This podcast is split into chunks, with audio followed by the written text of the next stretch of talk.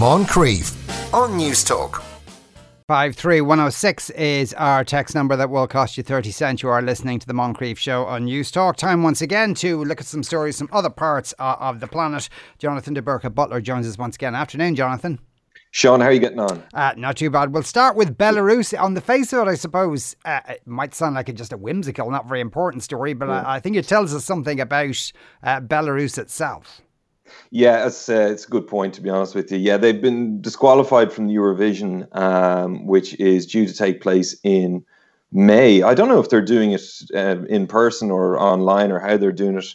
Uh, but anyway, Belarus won't be there. Um, they were told two weeks ago to resubmit or to submit a new song, okay, um, because there were concerns raised over the political context uh, or subtext or whatever way you want to put it of the song that had been entered originally, right? So the band name is Galasy ZMesta, okay, who I'm sure you're a massive fan of. I've been to see them at least seven times. Oh, yeah. And uh, they are kind of known for, lately anyway, mocking anti government protests, right? And the song that they entered originally was called I Will Teach You, right? And, and one of the lines, one of the lyrics was, uh, I will teach you to toe the line, which is obviously in, in Belarusian a little bit more catchy than than it is in English. But I think the the undertone of it is quite clear, uh, really, from that. And so there was concerns raised about that first song. The European Broadcasting Union, who organise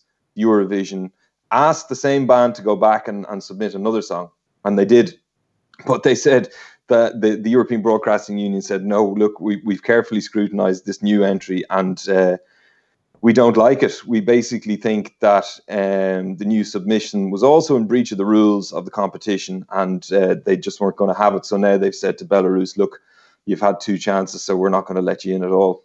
Right, yeah, it's it's an interesting one though. In I suppose in the sense that it's almost like uh, um, Belarus is trying to project this image to the to the outside world that yeah, there were these protests here, but nobody here really takes them seriously. It's you know that's what yeah, absolutely, it's, it, yeah, totally. But it, it it's interesting because, because even Lukashenko got involved in this dispute, and he's basically saying, "Oh, there you go," you know, the the rest of the world doesn't know what they're talking about. Um, so yeah, they're not going to be there, and uh, and and it's it's very political, uh, as as you as you can see. Right, yeah. Has uh, uh, Belarus have they ever done well in the Eurovision? I, I, I don't have they ever won it? Well, I, I, how could you forget Dmitry Koldun, uh, oh, who course. came sixth with "Work Your Magic" in 2007? Sean, indeed. Uh, yeah, you know they, they do okay, better yeah. than us in re- recent years. That's true. It shouldn't be schneid. Uh, right, uh, we're, we're going to go down the road now to Russia, and a woman there is on hunger strike. why? Yes, specifically, this is the exclave of Kaliningrad. Okay, so you, you, you, I'm sure you know it. It's it's a little section of Russia that's actually miles away from Russia, but it's wedged between Poland and Lithuania, and it's right on the Baltic Sea. It's about, I think, it's probably about half a million, maybe a little bit more people that live there, and it's a big city, as you can imagine, because it's right on the Baltic, right? So it's a it's a very important place and the reason I'm giving you the context of the, the area is because the woman in this story, a woman by the name of Antonina Zimina, uh, herself and her husband were arrested in July of 2018 and then sentenced to 12 and 13 years in prison in December of 2020 for spying. Okay, on behalf of Latvia, okay, which is just up the road or mm. into the Baltic, around the corner, up the coast of Lithuania, and you're into Latvia, right? And it, the, the the story behind this is quite staggering, to be honest with you, because there was they got married a couple of years ago, and at that wedding there was a counterintelligence officer, right? And he was in the background of some photos and videos and those photos managed to make their way onto social media and subsequently made their way into Latvia and ended up on a TV show, right? So the authorities in Kaliningrad said to this couple, right, we think you've been spying for the Latvians. We're going to arrest you. They went, they put them on trial behind closed doors, and they've sentenced them to 12 and 13 years in prison. Unreal story, really, if you think about it, wow. um, unless they are you know, uh, absolutely uh, uh, amazing spies to be able to to befriend this guy, bring them to the wedding, and and uh, send photo send photos into Latvia. Anyway, she's gone on hunger strike because she says that since she's gone to prison, she has been mistreated. All right, she says she's been beaten up, and when she meant went to make complaints to the Federal Penitentiary Service, uh, she was put into solitary confinement. Right, so she's now gone on hunger strike because of that. So it's an extraordinary story, um, and uh, it, it, remains to be seen how it's going to pan out. Now, when I came across it, she was four days on hunger strike, so I think that would probably make it about seven or eight now at this stage. Um, her husband, as I said, uh, he was also found guilty of, of spying for Latvia. I don't think he's joined her on this particular strike as of yet, um, but you'd never know. It might be something that the the two of them will get involved, albeit they are in separate prisons, uh, quite a bit away from each other. Are, are, they in prison in Russia proper or are in Kaliningrad? No, it's in Kalin. It's in Kaliningrad. Uh, they're in prison, and uh, that's where the hunger strike is is taking place. Yeah. Wow.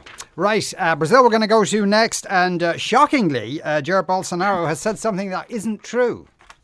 Yeah, it's uh, he's had a very bad week, um, which which is terrible for him he has, as you know, has been president of Brazil since about 2019, right? And he's been controversial from day one, uh, to be honest.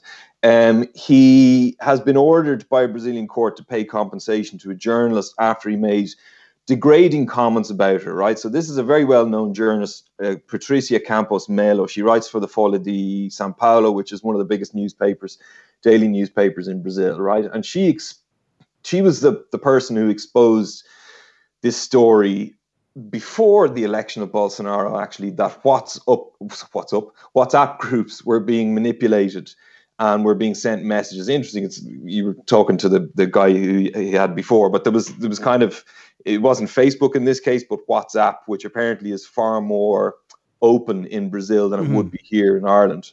Okay, so anyway, she she um, broke this story and he has despised her ever since, right? And he's basically suggest he suggested last year that she offered someone sex for a negative for negative information about him, right? Now this comes off the back of a similar thing that his son Eduardo, who is an MP, had done as well. She, he had basically said the same thing. You know, she traded sex for for negative stories.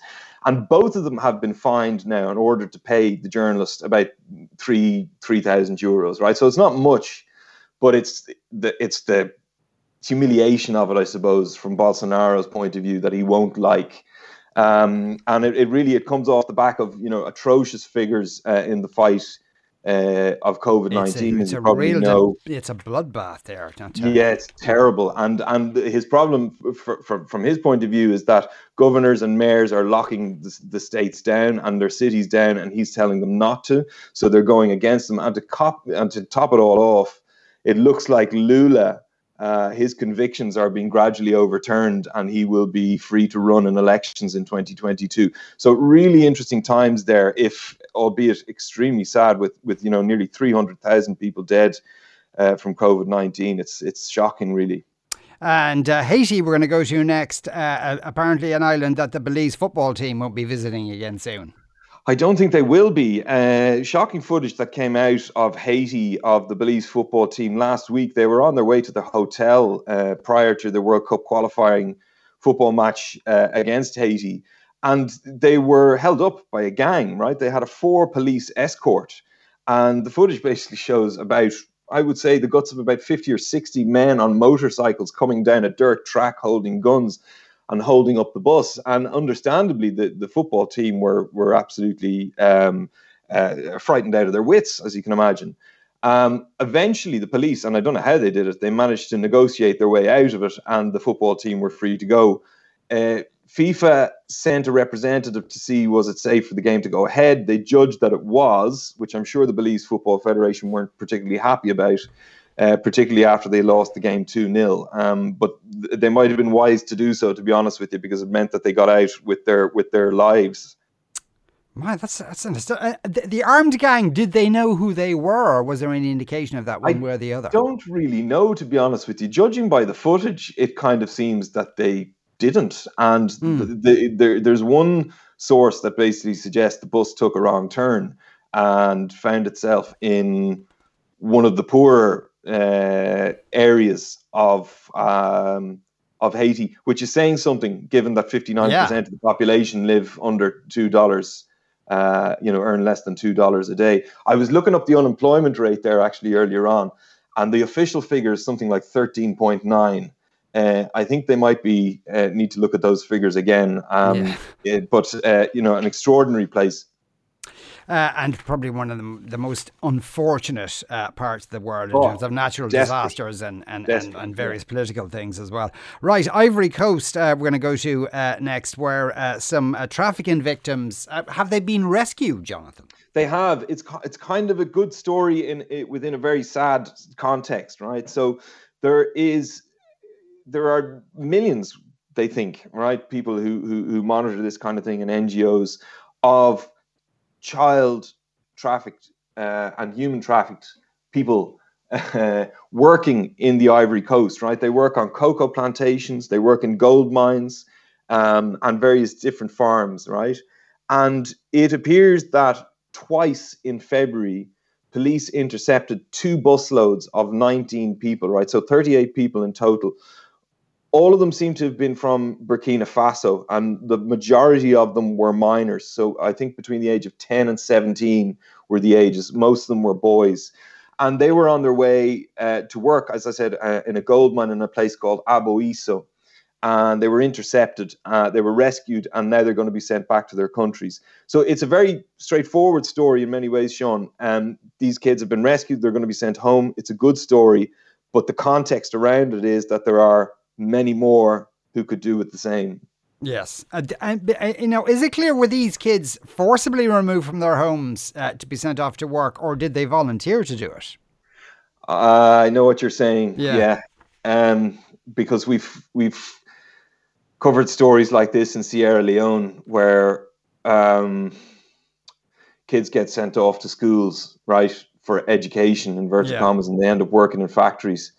Uh, that's part of the problem, Sean. To be honest with you, I know we don't have too much time, but that is part of the problem. In that, in some contexts, they parents don't know uh, where the kids are being sent, and once they're outside of that sphere, nothing can be controlled. Yeah, uh, and they you know would, what I mean. So yeah. it's very hard to know, and also the Ivory Coast and the authorities that deal with it in the Ivory Coast um, often aren't particularly sure what the difference is without i don't want to come across as being sort of patronizing but it, it, that is the fact of the matter really it's mm. a fine line in how it's yeah. defined and they would, they would have been coming from desperately poor, poor parts of the world and you know wouldn't have had absolutely and you know the child labor laws probably wouldn't be the best or the most robust in, in, in, there either. So there's there's various different strands to the story, to be honest with you. Yeah, uh, and uh, Eddie in Galway says, "Oh dear God, I hope that doesn't mean we're back in the Eurovision. Is there any? Uh, it's seen Belarus is out. Uh, is there any word on who they might replace them with?" I don't know. I mean, I'm sure there's the qualifiers and all that kind of thing all to right, go through. Okay. So, so we'll, we'll, we'll still be in it. Don't ah, worry. Great. Plenty plenty of time to fail. Uh, Jonathan, yeah, thanks a million. Uh, as ever, Jonathan de Burca there. We have to take a break. Back in a couple of minutes. Moncrieff on Newstalk.